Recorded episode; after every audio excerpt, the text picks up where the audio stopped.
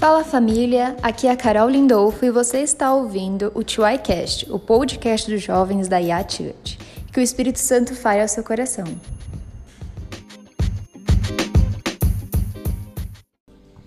Enfim, vocês podem se sentar agora. é... Por favor, coloca para mim a tela da administração. Uh, quem conhece essa imagem? Nós temos aqui o Gu agora.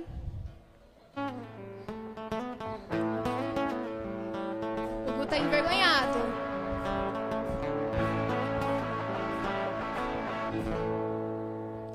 Obrigada. o Gu ficou envergonhado. Eu pensei que você ia cantar. O David ligou o microfone. Eu não sei, mas vocês é, conhecem a série Friends? Quem aqui conhece a série Friends? Ai, todo mundo, né? E uma, uma tem várias frases icônicas do, do, Friends, né? Que tem aquela lá do, do Joey que é How you doing, sabe? Mas tem uma, uma frase que eu gosto muito, que é a da entrada, que repete várias vezes I'll be there for you, que é Eu estarei lá por você, eu tô te segurando, eu sou o teu braço direito, conta comigo. E o tema da nossa mensagem, por mais que tenham divulgado Friends, é I'll be there for you. E nisso eu quero falar com vocês sobre amizades. Então sim, poderia ser Friends. Mas, gente, eu posso pedir um favor? Tem como deixar eles um pouco mais claros? Tá muito escuro. Ai, obrigada, bem melhor. Eu consigo ver vocês agora. Bom, nessa ministração, I'll be there for you, é, o Espírito Santo me entregou essa palavra. É, acho que foi semana passada que a gente estava conversando sobre o que, que a gente iria pregar. E aí o Espírito Santo colocou no meu coração amizades. E aí eu falei assim, ai, tudo bem, mas eu estou numa semana muito corrida na REC. É, a gente teve Páscoa, teve muita coisa para fazer e tudo mais. Eu falei, não, não, não, amor, prega você, porque eu não vou conseguir pregar. Mas o Espírito Santo tinha entregado essa palavra no meu coração. E o Lu falou assim, ah, eu posso até pregar, mas deixa eu ver, eu tenho que pensar ainda. E eu já tinha, tipo, tudo montado, porque o Espírito Santo que tinha entregado. E eu fiquei assim, ai, agora, tal. E, e como eu trabalho na REC, né, a gente tinha que entregar a palavra até terça-feira. E eu fiquei assim, Jesus amado, eu tenho que montar essa palavra em um dia. Graças a Deus que foi o Espírito Santo que entregou. Porque se viesse da Carolzinha aqui, vocês todos iam ficar para mim assim. Ah, tá. Ah, legal.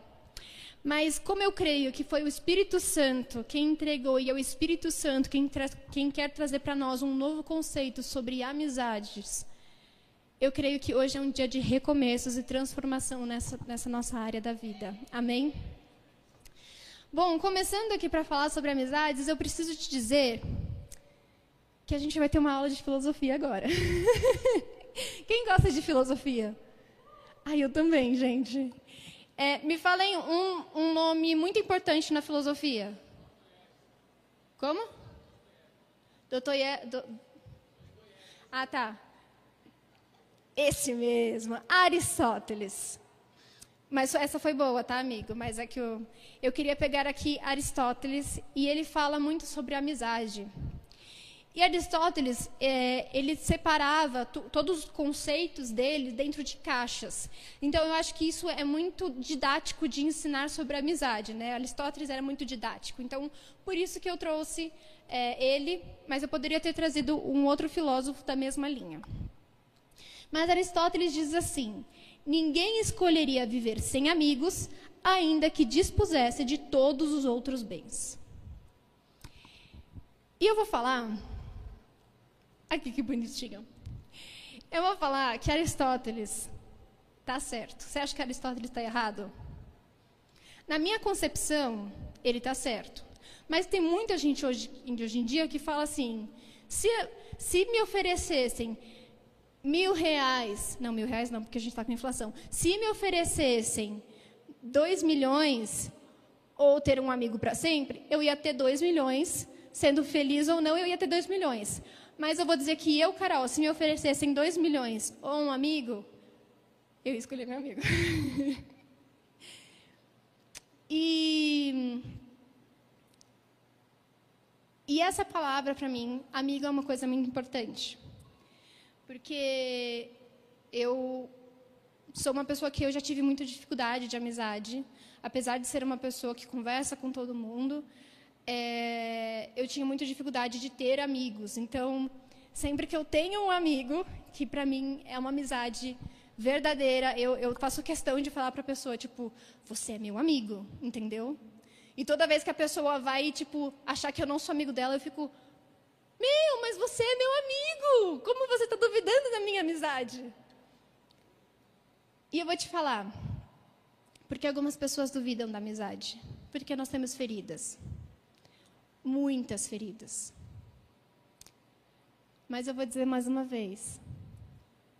Hoje é dia de curar essas feridas. E você conquistar amizades verdadeiras. E para começar, eu vou falar que Aristóteles ele dizia que existem três tipos de amizades. Ele dizia que existe a amizade segundo o prazer, a amizade segundo o utilitarismo e a amizade segundo a virtude. A amizade segundo o prazer é o bem, o prazer, né, tipo a risada que eu posso causar no outro. Então, um exemplo, o Lu, meu marido, ele é um cara muito engraçado ele consegue tirar piadas do nada. Tipo, uma, é, sei lá, a abelha pousou na, aqui, ele consegue fazer uma piada com isso. Eu já não consigo. Então, muitas pessoas se relacionam com ele, por quê? Pelo prazer que ele consegue trazer para elas. Entenderam o que é amizade segundo o prazer? Amizade segundo o utilitarismo é uma amizade segundo o que o outro pode trazer para você. Então, um exemplo é, a Isa. A Isa, a Isa, ela tem uma casa na praia. A amizade sincera é aquela pessoa, nossa, temos a casa na praia, vamos ser melhores amigas? é... é... E isso é amizade, segundo o utilitarismo. O que, que a pessoa pode trazer para o outro? E Aristóteles, ele fala que esses tipos de amizades são as amizades mais comuns que existem. E também são as amizades mais passageiras. E entendam aqui que passageiro é uma amizade que pode durar muitos anos, mas que um dia acaba. Vou dar um exemplo para você. Aquele seu amigo do colégio com quem você sempre fazia trabalho. Você consegue lembrar de um amigo do colégio com quem você sempre fazia trabalho, mas que hoje você não conhece mais nada da pessoa, você nem sabe onde a pessoa mora, você nem sabe se a pessoa está viva ou morta. Você consegue lembrar de alguém assim? Isso é uma amizade segundo o utilitarismo. Você sentava com a pessoa para fazer o trabalho. Só que na nossa linguagem portuguesa, aqui no dia a dia, no coloquial, nós dividimos a amizade segundo o prazer e segundo o utilitarismo como colegas. Nós não chamamos esses aqui de amigos. Nós colocamos essas pessoas numa categoria inferior na nossa vida. Eles são só colegas, porque eles não entram no meu íntimo. O problema é que inconscientemente nós trazemos um termo de colega pejorativo para essas amizades. Agora eu quero dizer para você, existe mal em você ter um amigo, você chamar de amigo, ter uma amizade com alguém que faz trabalho com você? Não existe mal. E só porque você tem essa afinidade com ele quer dizer que ele é menos que um amigo? Não. Ele é um amigo. Então, aqui a primeira coisa que eu quero falar para vocês é: tirem essa farsa de diminuir pessoas na sua vida. Eu sei que isso parece meio bobo, mas a primeira coisa é: tirem isso, porque às vezes a gente levanta algumas barreiras que não precisariam ter. Mas continuando, Aristóteles diz sobre a amizade segundo a virtude, e ele define essa amizade segundo a virtude como a amizade perfeita, que é a amizade que o bem que existe em mim, a virtude que existe em mim, esse bem, ele olha para o outro e fala assim, cara, independente se você me traz prazer ou não, independente se você vai me levar para sua casa na praia ou não, eu sou teu amigo. Independente de qualquer coisa, a gente está junto para o que der e para vier. A gente dá a mão aqui e a gente faz isso. Então, essa é a amizade verdadeira, a amizade perfeita. E só para vocês não acharem que esse é o único pensamento que existe na filosofia, a escola estoica, que é a escola em que diz que fatores externos não podem é, atingir a sua paz interior, um filósofo desse bem conhecido é Sêneca, eles dizem que ter amigos ou inimigos, nada disso importa, porque o sábio é aquele que basta em si mesmo. Eu, Carolzinha, aqui dou risada, mas assim, por que, que eu dou risada? Porque eu li a Bíblia. Eu li a Bíblia e a Bíblia não diz isso. Então, já que nós somos crentes e o nosso manual de vida é a Bíblia, não importa o que Aristóteles diz, nem do que Sêneca diz, a gente vai para o quê? Para o que a Bíblia diz.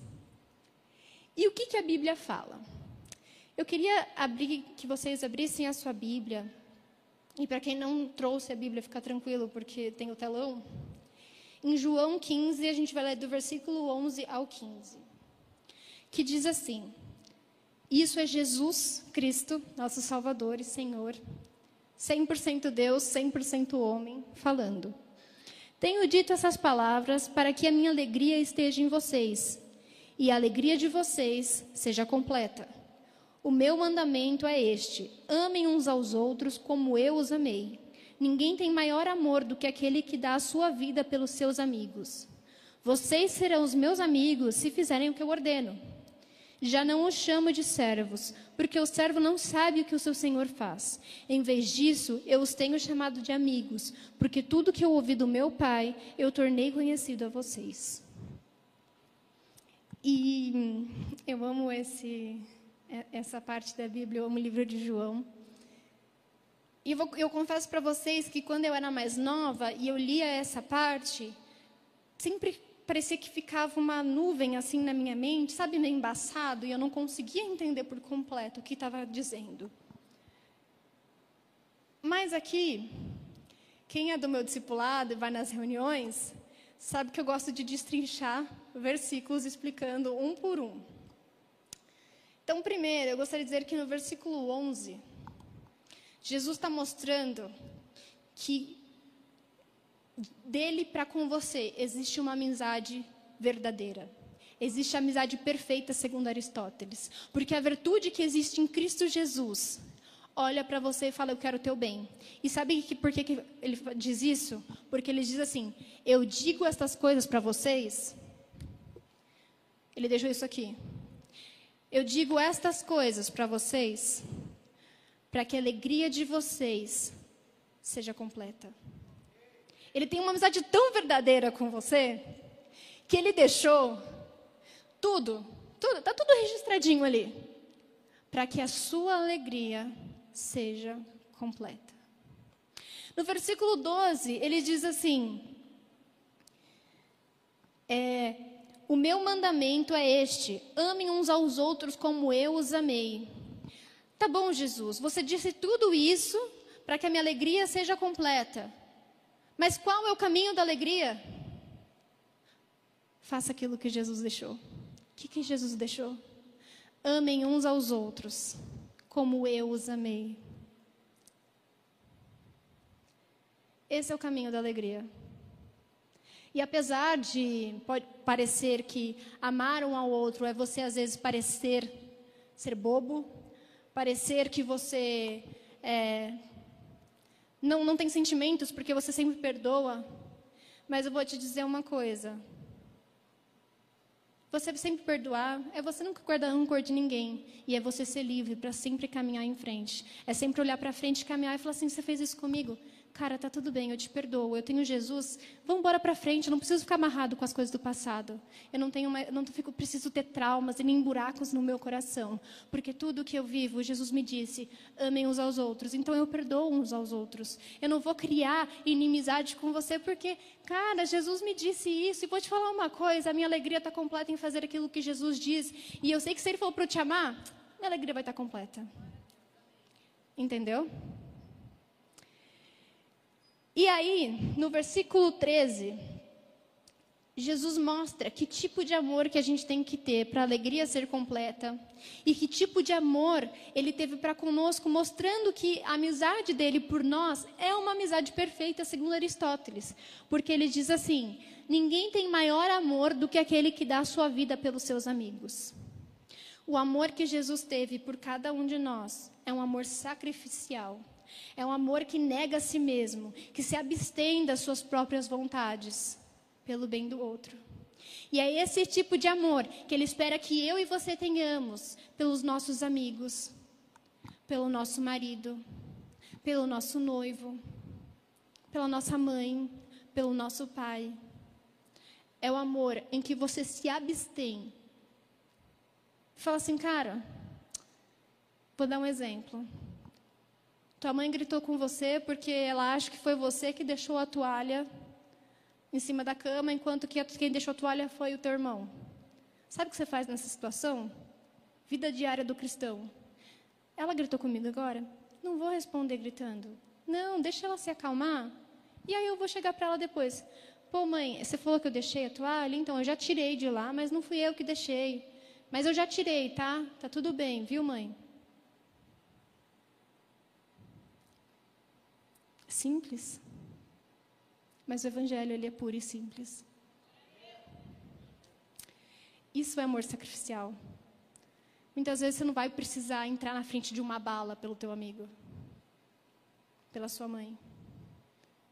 Muitas vezes é você guardar a sua língua para não falar mal do amigo. Bom, continuando no versículo 14. E aqui eu quero me delongar um pouquinho, porque o versículo 14 era o versículo que eu tinha mais dificuldade para entender. Porque Jesus diz assim: Vocês serão meus amigos se fizerem o que eu ordeno.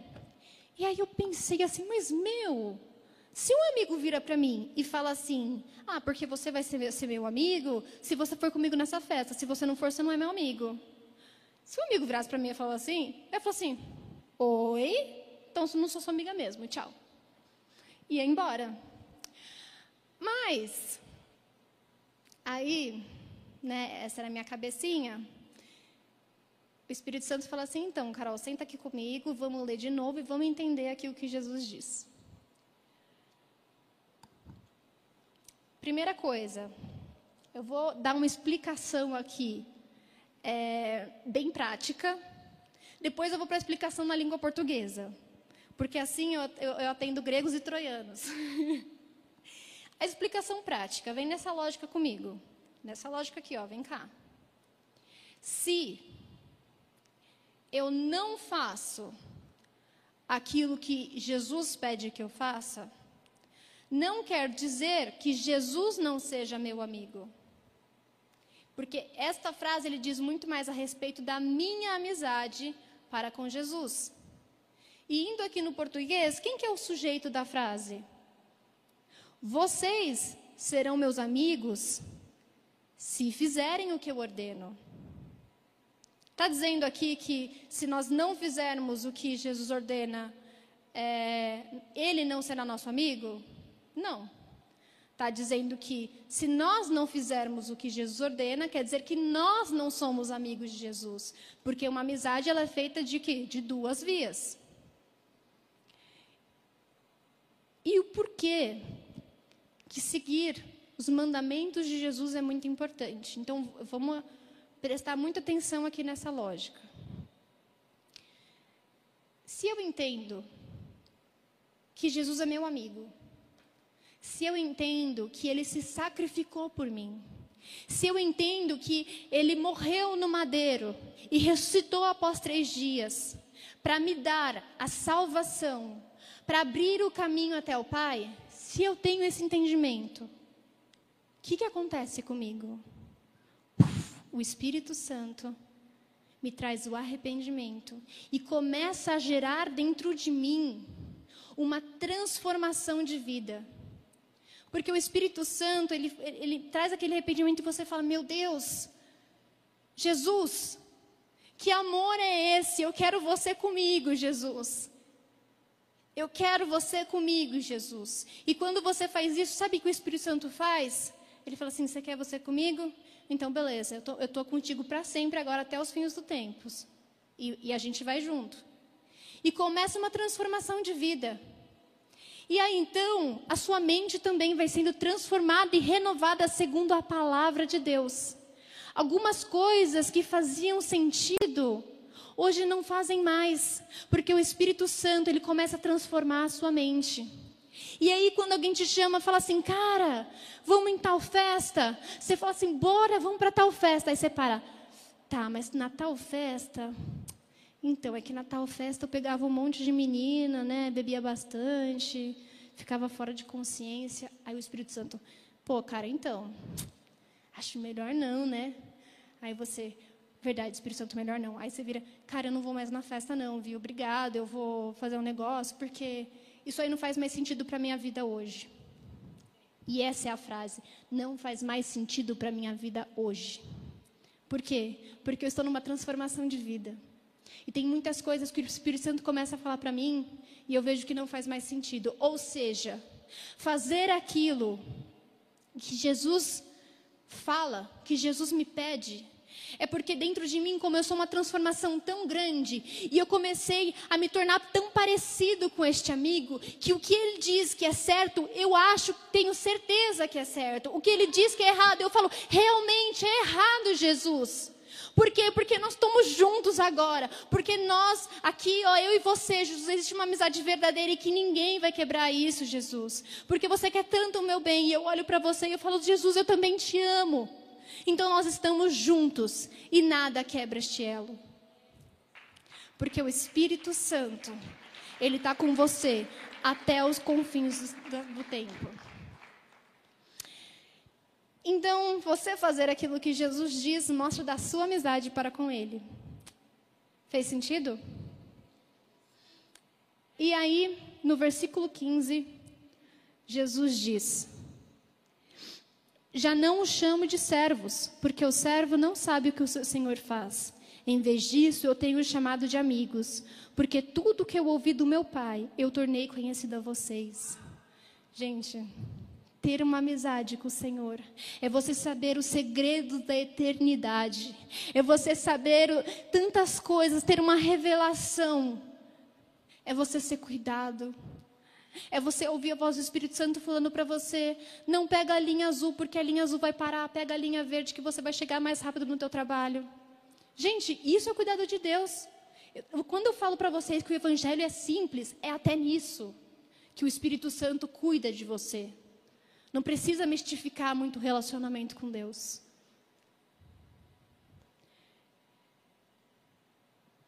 Eu vou falar para você que isso aqui para o crente é como a língua mãe dele. É aquilo que ele sabe, é aquilo que ele pensa, é aquilo que ele respira, é aquilo que ele é. Para quem não tem o Espírito Santo, para quem não conhece o Pai, nem sabe o que o Pai faz, para aquele que não é amigo de Jesus, isso daqui é uma língua antiga, que nem tradutores conseguem traduzir. Mas bom, eu vou dizer para você que essa aqui foi a minha introdução. e eu vou passar rápido sobre os pontos, Isa. Eu vou passar rápido, fica tranquila. Tenho meia hora ainda? Então, tá tranquilo. Essa foi a minha introdução sobre a amizade. E eu peço agora muita atenção dos senhores e das senhoras para o que vem a seguir. Em primeiro lugar, eu fico me perguntando como é que eu posso ser um bom amigo? Já se perguntou isso? Porque eu não sei se é só comigo, mas às vezes eu, eu paro e penso assim, tá, como é que eu posso ser uma boa esposa? E aí eu fico pensando várias coisas. E aí, ontem, o Lu, ele foi, acho que foi, foi o Lucas foi descer com o Júnior, alguma coisa assim. E aí eu corri, fiz pão de queijo, fiz cappuccino, passei Nutella na, na bisnaguinha, levei para o quarto, liguei o ar-condicionado, pus, liguei a TV para pôr a série, fiz tudo. Por quê? Porque eu fiquei pensando, cara, como é que eu posso ser uma boa esposa? Então eu fiz uma surpresa para o meu marido. Agora eu fico me perguntando, você se pergunta como que você pode ser um bom amigo? E eu vou dizer que a gente não se pergunta isso muitas vezes. Sabe por quê? Porque eu e você, nós somos egoístas. E a gente só se pergunta como que a gente pode ser um bom amigo quando a gente briga com algum amigo. Já reparou que a gente só se pergunta como que a gente pode ser melhor quando alguém briga com a gente? Vou dar um exemplo. Quando você vai ruim na prova de matemática, aí você fala assim, putz, preciso ser melhor. O que, que eu faço para entender essa matéria? O mesmo exemplo é, tem você e sua amiga lá, aí do nada ela vira para você e fala assim, ai, hoje eu não quero ficar muito com você não, porque, meu, na boa, tipo, você só se fala de, de menino, você só quer saber de, de ficar no Instagram e tal, e eu tô querendo conversar sobre coisas sérias da vida, meu. Ela sai andando assim. Aí você fica com aquela cara de tipo, como assim? Eu faço isso? Aí você se pergunta, como é que eu posso ser uma boa amiga para essa menina? Já aconteceu isso com vocês? É. Então, eu, tenho, eu trouxe aqui algumas respostas. Em primeiro lugar, você só pode ser um bom amigo se você decidir ser amigo de Jesus. E, e, e, lembra que Aristóteles ele diz que a amizade perfeita é a amizade segundo a virtude? Eu vou dizer para você que Aristóteles ele está certo, mas também está errado. Então Aristóteles na prova ele tirou assim um 9,5, porque faltou um pouquinho aí para chegar à resposta verdadeira. Sabe por quê? Porque lá em Romanos, no capítulo 3, e desculpa galera da projeção, eu não coloquei isso no PPT, está escrito assim: pois todos pecaram e estão destituídos da glória de Deus. Eu vou parar aqui um momento. Não existe nenhum bem dentro de mim, nem dentro de você, se não for por obra do Espírito Santo. Então, é impossível, impossível que uma, exista uma amizade perfeita entre Jesus e eu, se eu não for regenerada pelo Espírito Santo. É impossível que exista uma amizade perfeita entre eu e a Júlia Espadachim, se nós duas não formos regeneradas pelo Espírito Santo, porque dentro de mim dentro dela não existe nenhum bem se não for pelo próprio Espírito Santo. E a Bíblia continua: sendo justificados gratuitamente pela sua graça, por meio da redenção que há em Cristo Jesus. Tem solução para amizades, e Jesus é a solução para amizades. Quer ser um bom amigo? Seja primeiro amigo de Jesus. Deixa ele transformar teu interior primeiro. Deixa ele te ajudar a, a se negar. Deixa ele colocar dentro de você a abnegação. Deixa ele te ajudar a se transformar, para que você não tenha inveja do que o outro fez, para que você não tenha inveja da sua amiga que acabou de começar a namorar, para que você não tenha inveja do teu amigo que entrou no do time de futebol. Deixe o Espírito Santo trabalhar dentro de você. Eu tenho feito isso. E eu tenho visto que quanto mais próxima eu estou do Espírito Santo, melhor amiga eu sou para aqueles que estão ao meu redor. Amém? Bom, e eu vou te dizer que que uma coisa também engraçada que acontece na nossa cultura é que tá, a gente entendeu que a gente tem que ser amigo de Jesus, né, tudo isso. Mas a verdade é que a gente tem preferido a solidão. E Jesus, Deus, ele não te criou para viver sozinho. Ele não te criou para andar só. E aqui eu já quero entrar no meu segundo ponto. Vocês repararam que na pandemia, depois assim, a gente já está um ano com culto presencial, né? Mas quando a gente estava saindo do, do online, começando para o presencial, estava mais indisposto? Gente, de verdade, as pessoas me chamavam para fazer algumas coisas E antes da pandemia, sem brincadeira, eu ia no mercado, eu ia na escola, eu fazia o estágio, eu fazia tudo e no final do dia, um pouco cansada, óbvio, eu conseguia fazer ainda churrasco com os meus amigos. Adorava. Hoje em dia, se eu vou ao mercado e vou no trabalho, não, nem vou falar mercado, se eu vou no trabalho, à noite eu já estou totalmente indisposta. Já estou cansada. A pandemia fez isso comigo, me deixou mais indisposta para as coisas. E eu não sei, vocês perceberam isso com vocês também? E eu vejo que isso foi uma estratégia gigantesca de Satanás para pegar algumas ovelhas e levar para longe do rebanho. E eu vou te dizer que ovelha não sabe viver sozinha, não. Ovelha vive em rebanho. Mas essa é a noite em que o pastor ele vai atrás daquela ovelha que está afastada e vai trazer para perto. E eu vou dizer que essa é a noite em que Jesus quer te trazer para perto de novo deste rebanho. Ele quer te trazer para a família. Ele quer que você tenha um senso de família neste lugar que é a sua verdadeira casa. Amém.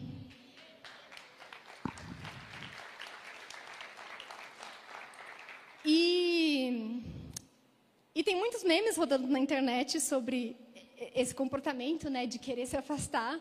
E eu peguei dois. Pode colocar aí. Eu não sei, vocês conseguem ler?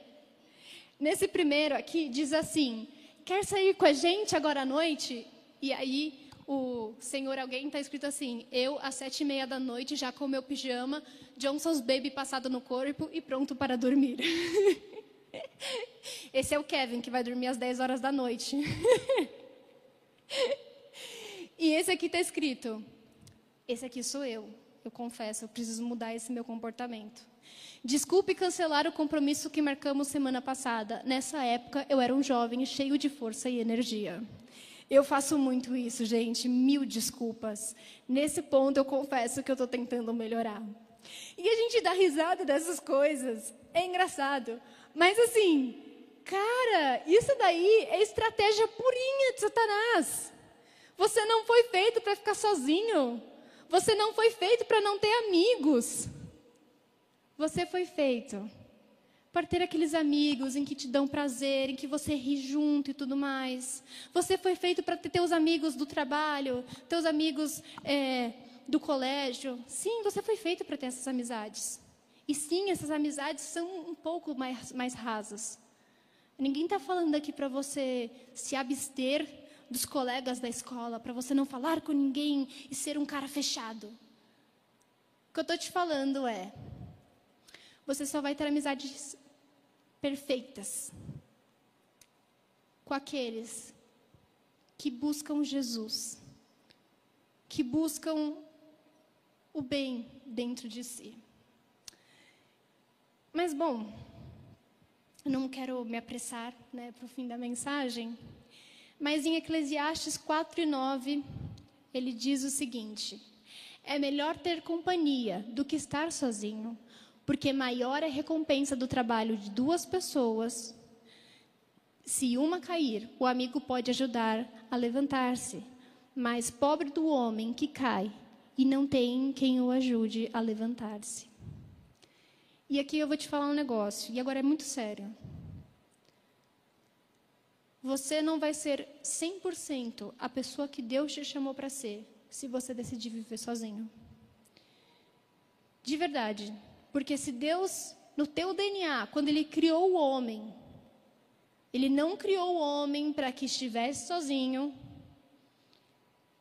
Você não vai ser o alecrim dourado do século 21 que vai, que vai querer viver sozinho e também querer ser 100% a pessoa que Jesus chamou para ser.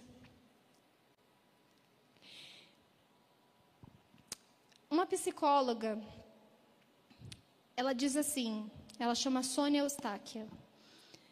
E olha que engraçado, quando ela foi no, na Globo, na emissora Globo, ela usou até uma passagem da Bíblia para dizer também como que a religião também traz essa questão de que o homem não foi criado para estar sozinho. Ela diz assim que a gente passa a vida tentando exercitar as virtudes. por meio de atitudes. Ou seja, uma expressão de amor para fazer com que a vida tenha sentido. Então a psicologia diz que você passa a sua vida inteira tentando ser, ser uma pessoa melhor, tentando fazer o bem para o outro, porque isso psicologicamente faz bem para você, porque você começa a achar sentido na vida. Porque se você está sozinho, você não tenta fazer o bem para o outro, você vai vendo que as coisas não fazem sentido, viver por si. E ela continua falando: estamos sempre procurando um propósito de vida. E se não for pelo viés do amor e das atitudes e nas relações, então nós não encontramos. É, essa é uma visão da psicologia, tá? E eu vou dizer o que, que a Bíblia diz. A Bíblia diz que você foi criado para honra e glória e louvor do Senhor. Só que a Bíblia também diz que o seu propósito ele é realizado, ele é concluído quando você está no corpo de Cristo. E aqui eu quero fazer um parênteses. Não faz lógica nenhuma uma pessoa que se diz cristão e também se diz desigrejado. Não tem lógica. Sabe por quê? Quando Paulo ele descreve os dons do Espírito Santo, todos os dons são para serviço do corpo de Cristo. Então, o seu propósito de vida, ele é completado no corpo de Cristo. Como que você vai achar propósito de vida fora do corpo? Como que você vai exercer aquilo que Cristo te deu se você não estiver ligado à noiva? Se você tiver uma resposta para isso, me encontra depois do culto que eu quero muito ouvir. Nem todos, realmente, nem todos foram chamados para ser líderes na igreja. Nem todos foram chamados para isso. Mas você foi chamado para ser líder lá fora, no mundo. Só que você é alimentado aqui dentro. Porque se você for alimentado lá fora, os lobos te pegam. Porque você é uma ovelha e você foi criada para viver em rebanho. Amém? E indo para o nosso último ponto, eu quero dizer que tenha amizades que transbordem Jesus. E mais uma vez, neste ponto, eu não estou falando que você não pode ter amigos fora da igreja. Não estou falando isso. Só que eu quero dizer que a amizade perfeita, mais uma vez, segundo Aristóteles, ela, ela precisa do bem que existe no outro e do bem que existe no outro, esse segundo. Que esses bens eles sejam uma via de mão dupla. Agora, se você for o cristão que quer o bem do outro, mas o outro não quer o teu bem, eu vou te falar, isso não é uma amizade perfeita. Pode ser uma amizade de prazer, pode ser uma amizade utilitarista, mas não é uma amizade perfeita. E você, se você só ficar com amizades de prazer e utilitarismo, eu vou te dizer, você não tem sentido na vida. Agora, quem são os teus amigos que também carregam a Jesus? De verdade, quem são esses amigos que carregam Jesus? Lute por essas amizades. Faça questão de estar perto. E você pode me falar assim, mas Carol, talvez ele não faça questão de estar perto de mim.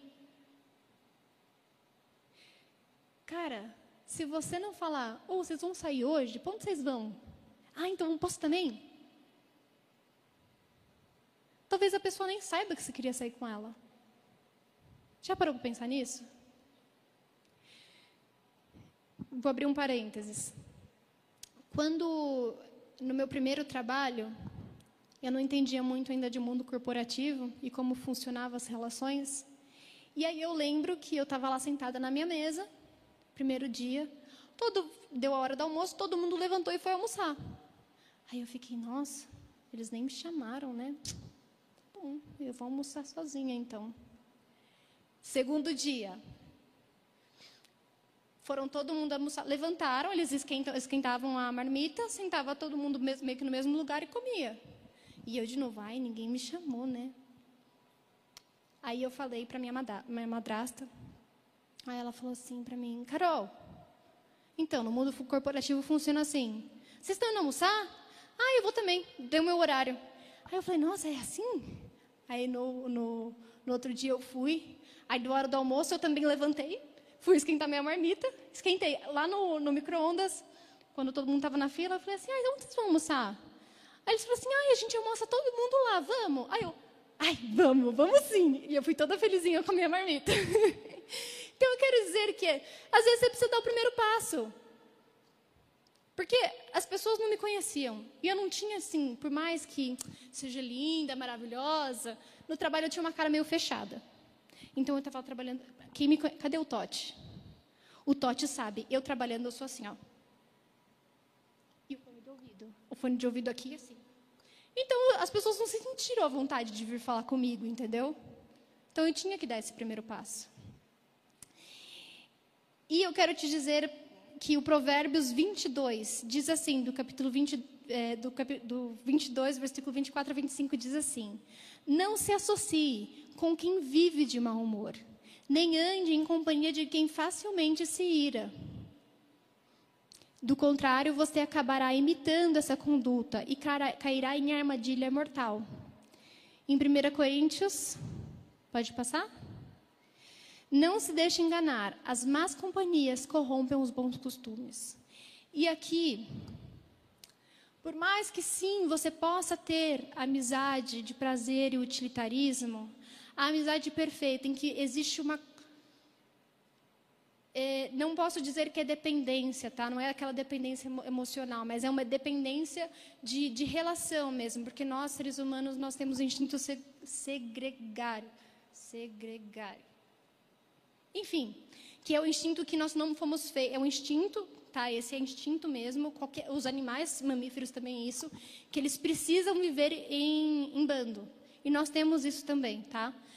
O que eu quero dizer é, você não precisa também viver e andar e ir para rolê e fazer tudo com aquele cara que você sabe que vai te levar para o mau caminho, entendeu? Você não precisa. Você quer mostrar Jesus para ele? Mostra nas tuas ações. Mostra segundo a tua amizade, querendo o bem dele. Só que aquela amizade em que você vai ter um amigo que vai ver tua vida, que vai ser teu padrinho de casamento, que vai, assim, meu, um exemplo, a, a, a Gabi Custel, ela foi para se mudar para Campinas. Os verdadeiros amigos dela falaram assim: vai se mudar para Campinas? Beleza, vamos todo mundo se juntar para dar um presente para ela. E eu vou dar isso, e eu vou dar aquilo, e eu vou dar aquilo. Isso não é amigo verdadeiro? Ela é linda mesmo. Você é linda, Gabi. Gente, ela está solteira. Mas de verdade, entendam os níveis de amizade. De verdade, porque assim, eu conheço muitos amigos que até foram meus padrinhos de casamento, que eles se relacionaram muito com pessoas que não eram da igreja, mas muito, eu quero dizer que chamavam essas pessoas de melhores amigos e passavam viagens e finais de semana e faziam tudo com essas pessoas. E hoje eles estão fora da igreja. Então as amizades te influenciam. E sabia que tem uma pesquisa do, do, Jim Rohn, ele é um escritor, que ele diz que você é a média das cinco pessoas que você mais convive. Então, no caso, se você convive, você precisa ter, prestar atenção na tua convivência. E para isso, porque eu gosto de coisas práticas, eu trouxe aqui um cenário. Vamos lá para o nosso primeiro cenário. Este aqui é você, lindo, maravilhoso, cheiroso, crente de Jesus. Aí você está na escola ainda. Você está lá no terceiro colegial. Presta atenção aqui na, na pessoa. Está no terceiro colegial, tal. E você passa três horas do seu dia com o teu namorado. Porque ele é da tua escola. Ai, passa três horas seu dia com seu namorado, tal. Você chega em casa, você continua por mensagem. E aí, nisso, eu fui muito generosa e coloquei só seis horas. Mas eu tenho certeza que a gente passa muito mais tempo no telefone com o namorado. Porque já fui namorada, obviamente. E aí, você também tem o teu colega da escola.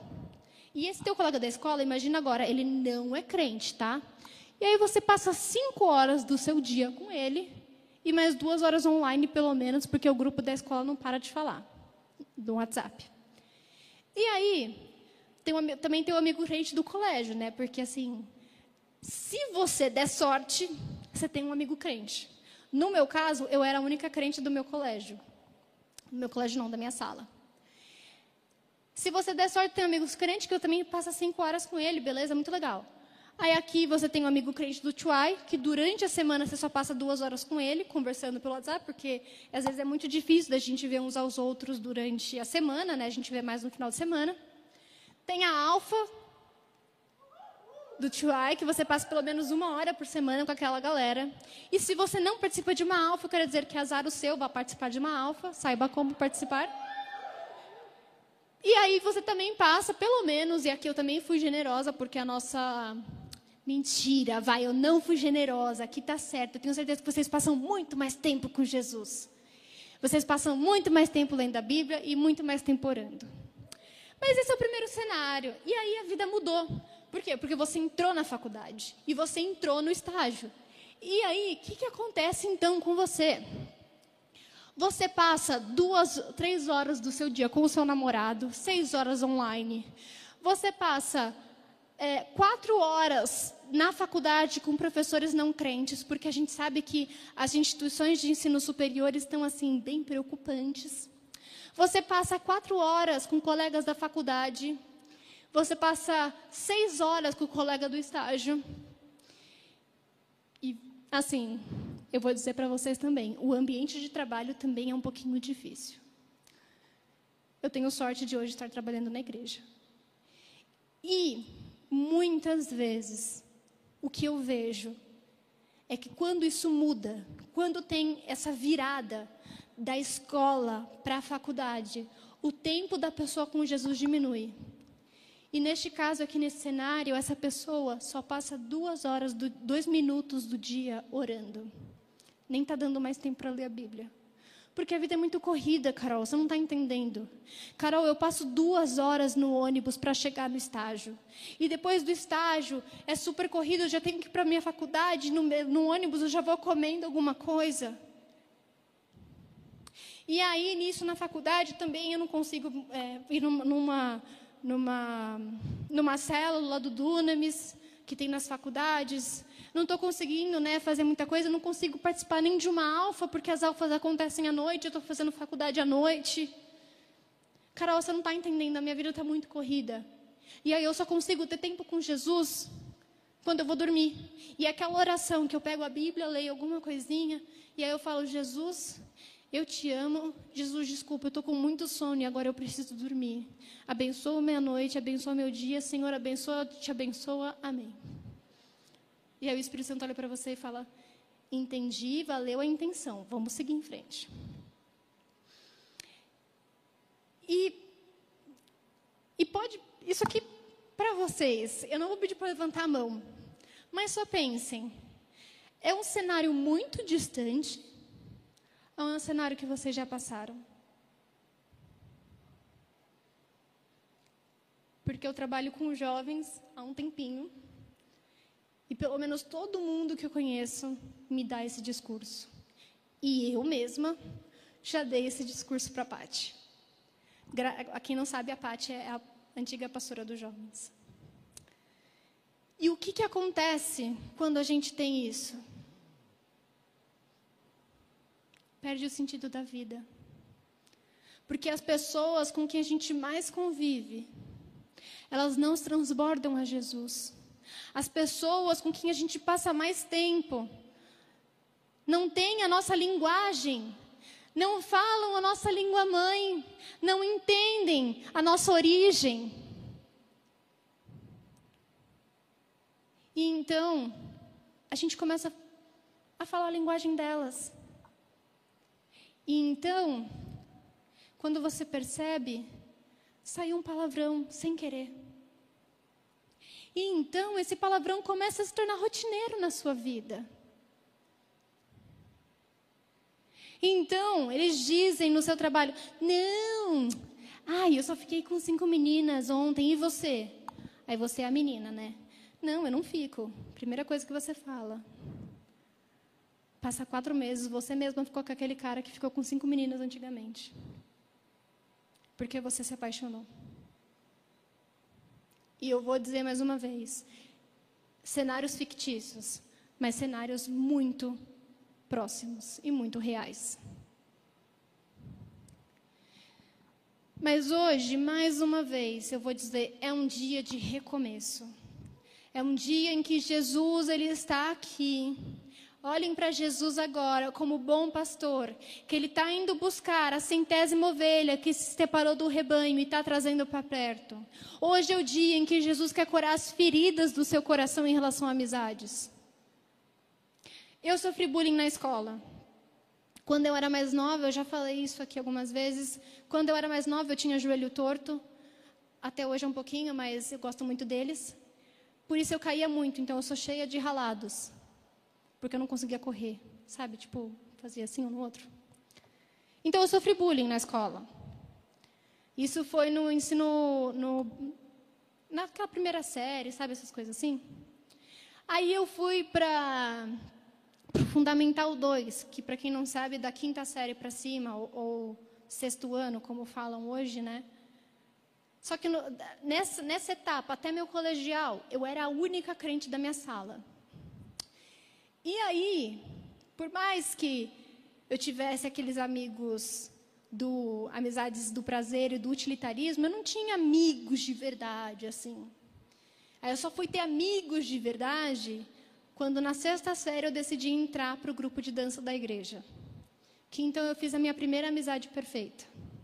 Que eram pessoas que oravam por mim, que jejuavam por mim quando eu passava por, por problemas.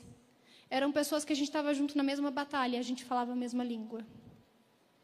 Então, por mais que Deus tivesse restaurado essa área da minha vida, eu ainda tinha feridas. E aí, o que aconteceu? Eu mudei para São Paulo. Quando eu vim fazer faculdade, né? Acabou o colegial, tal, vim para São Paulo. E quando eu vim para cá, o pessoal de São Paulo, em relação ao interior, é muito mais fechado. No interior, a gente é muito mais aberto, a gente abraça todo mundo, recepciona todo mundo. Aqui em São Paulo, o pessoal é mais fechadinho. E eu não consegui fazer amizade. E eu vou te falar um negócio: essa pessoa que vos fala passou um ano aqui na igreja sem nenhum amigo. De verdade, sem nenhum amigo da amizade perfeita. E eu fui começar a ter um, amigos depois de alguns meses, quando a Dani Harold, que eu acho que não está aqui hoje, a Dani Harold, a Steph Neumann, a Steph Neumann ali, o Harold que tocou hoje, eles me chamaram para ir no Vila Lobos. E foi aí que eu comecei a me abrir para ter algum tipo de amizade. Mas até então eu não tinha me aberto de verdade, sabe? Tipo, amigo mesmo.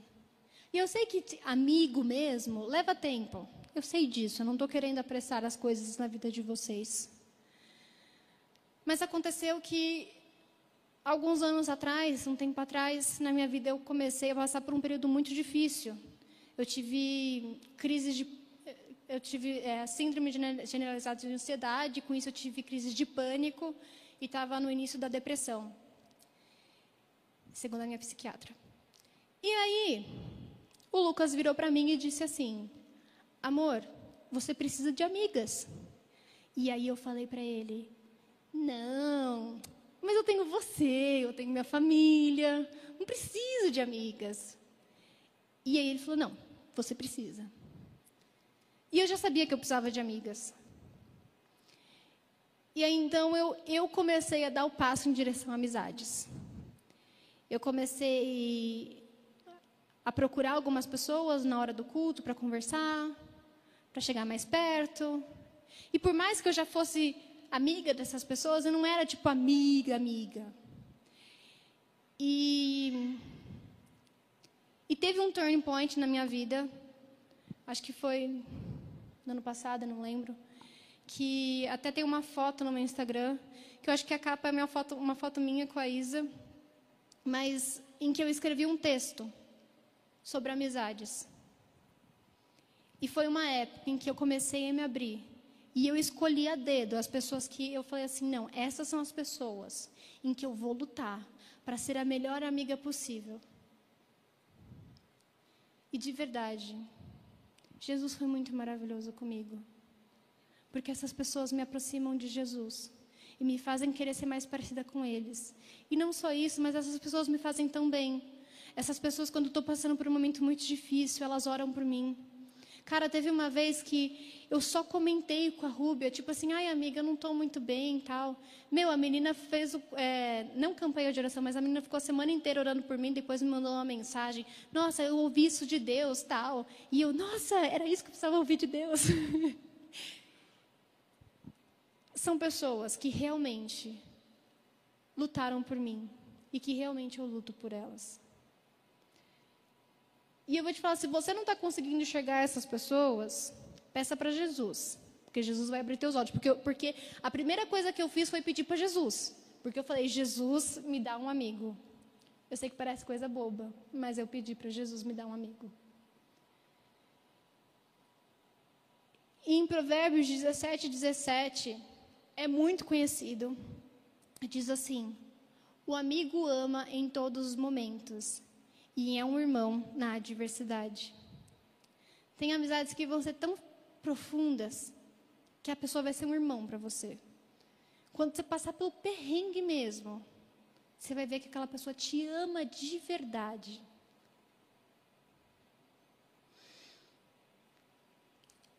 Vou dar um exemplo. Eu estava. Esses dias teve um culto aqui e eu tive que ir no hospital que eu não estava muito bem. E nisso, a, a Isa, ela me mandou mensagem perguntando se estava bem. E a Isa tinha coisas para fazer aqui no culto. Mas ela falou, amiga, você quer que eu vá e ficar com você? Cara, isso é um exemplo de amizade. Mais uma vez, são coisas simples. Mas é um momento em que a pessoa ela se abstém de alguma coisa dela para ser teu amigo na hora da dificuldade. Entendeu? Mas em Provérbios 27, 9 e 10 também diz assim: Perfume e incenso trazem alegria ao coração. Do conselho sincero do homem nasce uma bela amizade. Não abandone o seu amigo, nem o amigo de seu pai. Quando for atingido pela adversidade, não vá para a casa de seu irmão. Melhor é o vizinho próximo do que o irmão distante. Eu vou falar um negócio para vocês. Sabe o que a Bíblia está falando? Lute pelos seus amigos. Quando ele estiver mal, não abandone ele. Quando ele estiver passando por uma situação difícil e ele estiver mais resmungão, ele estiver mais negativo, ele estiver te dando cortada, cara, não abandone ele. Quando o teu amigo estiver bebendo, quando o teu amigo estiver fumando, quando o teu amigo quiser se afastar de Cristo, não abandone ele. Vá buscar ele lá na festa você vai ficar aqui na minha casa agora. Hoje você vai dormir na tua casa. Você não vai dormir na casa do seu pai, porque eu sei que teu pai vai te dar uma bronca gigantesca. Você vai dormir na minha casa. E se você for de novo para a festa, eu vou brigar com você. Ou se for tua amiga, falando com aquele boy da, da, da, escola, que a gente sabe que não é crente, que vai dar errado o relacionamento se ela ficar com ele, pega o, seu, o celular dela, apaga o número do cara. Brincadeira, não faz isso que ela vai brigar com você. Mas assim, é um exemplo, entendeu? De verdade. Meu, quantas vezes eu liguei para a Rúbia e falei assim, mano, você percebeu que você fez isso? Ela ficou brava comigo, ficou no direito dela, mas eu também fiquei brava que ela fez isso. Cara, quantas vezes a Thaís virou para mim e falou assim, ô oh, Carol, então, você falou meio, meio chato com aquela pessoa, né? Que a, a Thaís é assim, a Thaís é muito mansa. Mas quando você faz uma coisa errada, a Thaís vai chegar para você assim. Com aquela carinha dela. Você viu que você falou assim com a pessoa, né? Acho que não foi legal. Jesus não ia gostar disso. Espero que a Thaís não veja isso. Ela está num casamento agora. Mas aí te dá um peso na consciência. Você fala assim, putz, Thaís, tá bom. Ah, eu vou pedir desculpa para a pessoa. Você fala isso, mas você sabe que ela está certa. Eu quero te dizer, lute pelos teus amigos. Cuide deles. E deixa que eles cuidem de você. E nas situações difíceis, quando vocês brigarem, Busquem a reconciliação. Se teu amigo saiu da igreja, eu vou te falar uma coisa. Este é o ano em que Jesus me deu uma palavra para buscar aqueles que saíram na época em que eu não era líder. E Jesus me disse: Você vai buscar todos aqueles que saíram da igreja e você vai trazê-los de volta, porque você vai ser amiga deles. E eu falei: Tá bom, Jesus. E eu aceito isso porque eu sei que eu vou receber novos amigos. e nesse momento, eu vou pedir para você ficar de pé, porque a gente vai fazer uma oração. E a minha primeira oração, eu vou pedir realmente para apagar a luz deles, por favor. Agora eu não preciso mais ver o rostinho de ninguém. Só dá um gole aqui. Obrigada.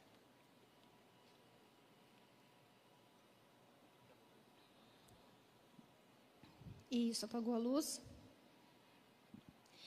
E nesse momento, eu espero de verdade que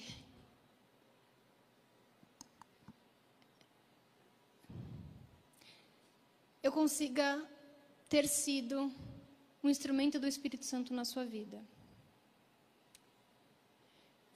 E eu vou fazer uma pergunta agora. Você pode ser sincero, tá? Porque todo mundo passa por, por esse momento na vida. Tem alguém aqui que quer voltar a ter uma amizade com Jesus? Você já teve uma amizade com Jesus e hoje você não tem mais? Ou é uma amizade rasa? Ui. Não é a amizade perfeita. É a amizade do utilitarismo, é a amizade é, do prazer. É aquele negócio de que Jesus é teu amigo, mas você não é amigo dele. Tem alguém aqui que quer voltar a ser amigo de Jesus? Eu vou pedir para você levantar a mão no seu lugar. E a primeira coisa que eu queria pedir é para a equipe da intercessão A vir aqui no, no meio. Por favor. E enquanto a equipe da intercessão está vindo, você que quer voltar a ter uma amizade com Jesus, vai vir também.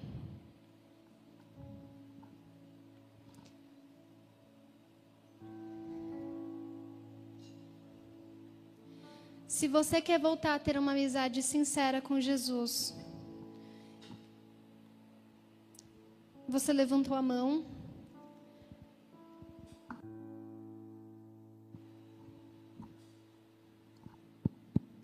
Tirei a pilha. Eu vou pedir, na verdade, aqui pedir intercessão, o que eu queria é que vocês ficassem aqui como um bolo. Pensa num rebanho sabe, bem rebanho mesmo. Rebanho juntinho, abraçadinho.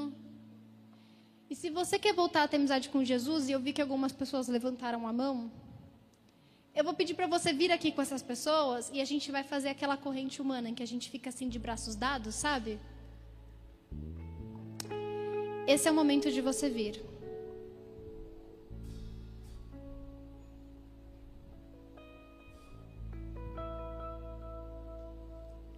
Aí.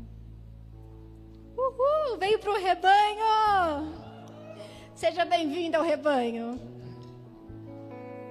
Existe mais alguém que quer voltar a ter uma amizade verdadeira com Jesus? Se você tiver com vergonha, eu vou pedir para você levantar a mão. Eu não estou vendo direito, mas eu vou pedir para você levantar a mão. Porque eu vi que muitas pessoas levantaram a mão. Aí você faz o quê? Você pede para a pessoa que está do teu lado vir com você, porque aí você não vem sozinho. Aí ninguém vai saber quem está voltando pro rebanho. Aí tá tudo bem, né? E eu vou me delongar nesse ponto. Existe mais alguém que quer voltar a ter amizade com Jesus. Pessoa que está do lado dela, vem com ela. A gente não vai saber, tá tranquilo, vem.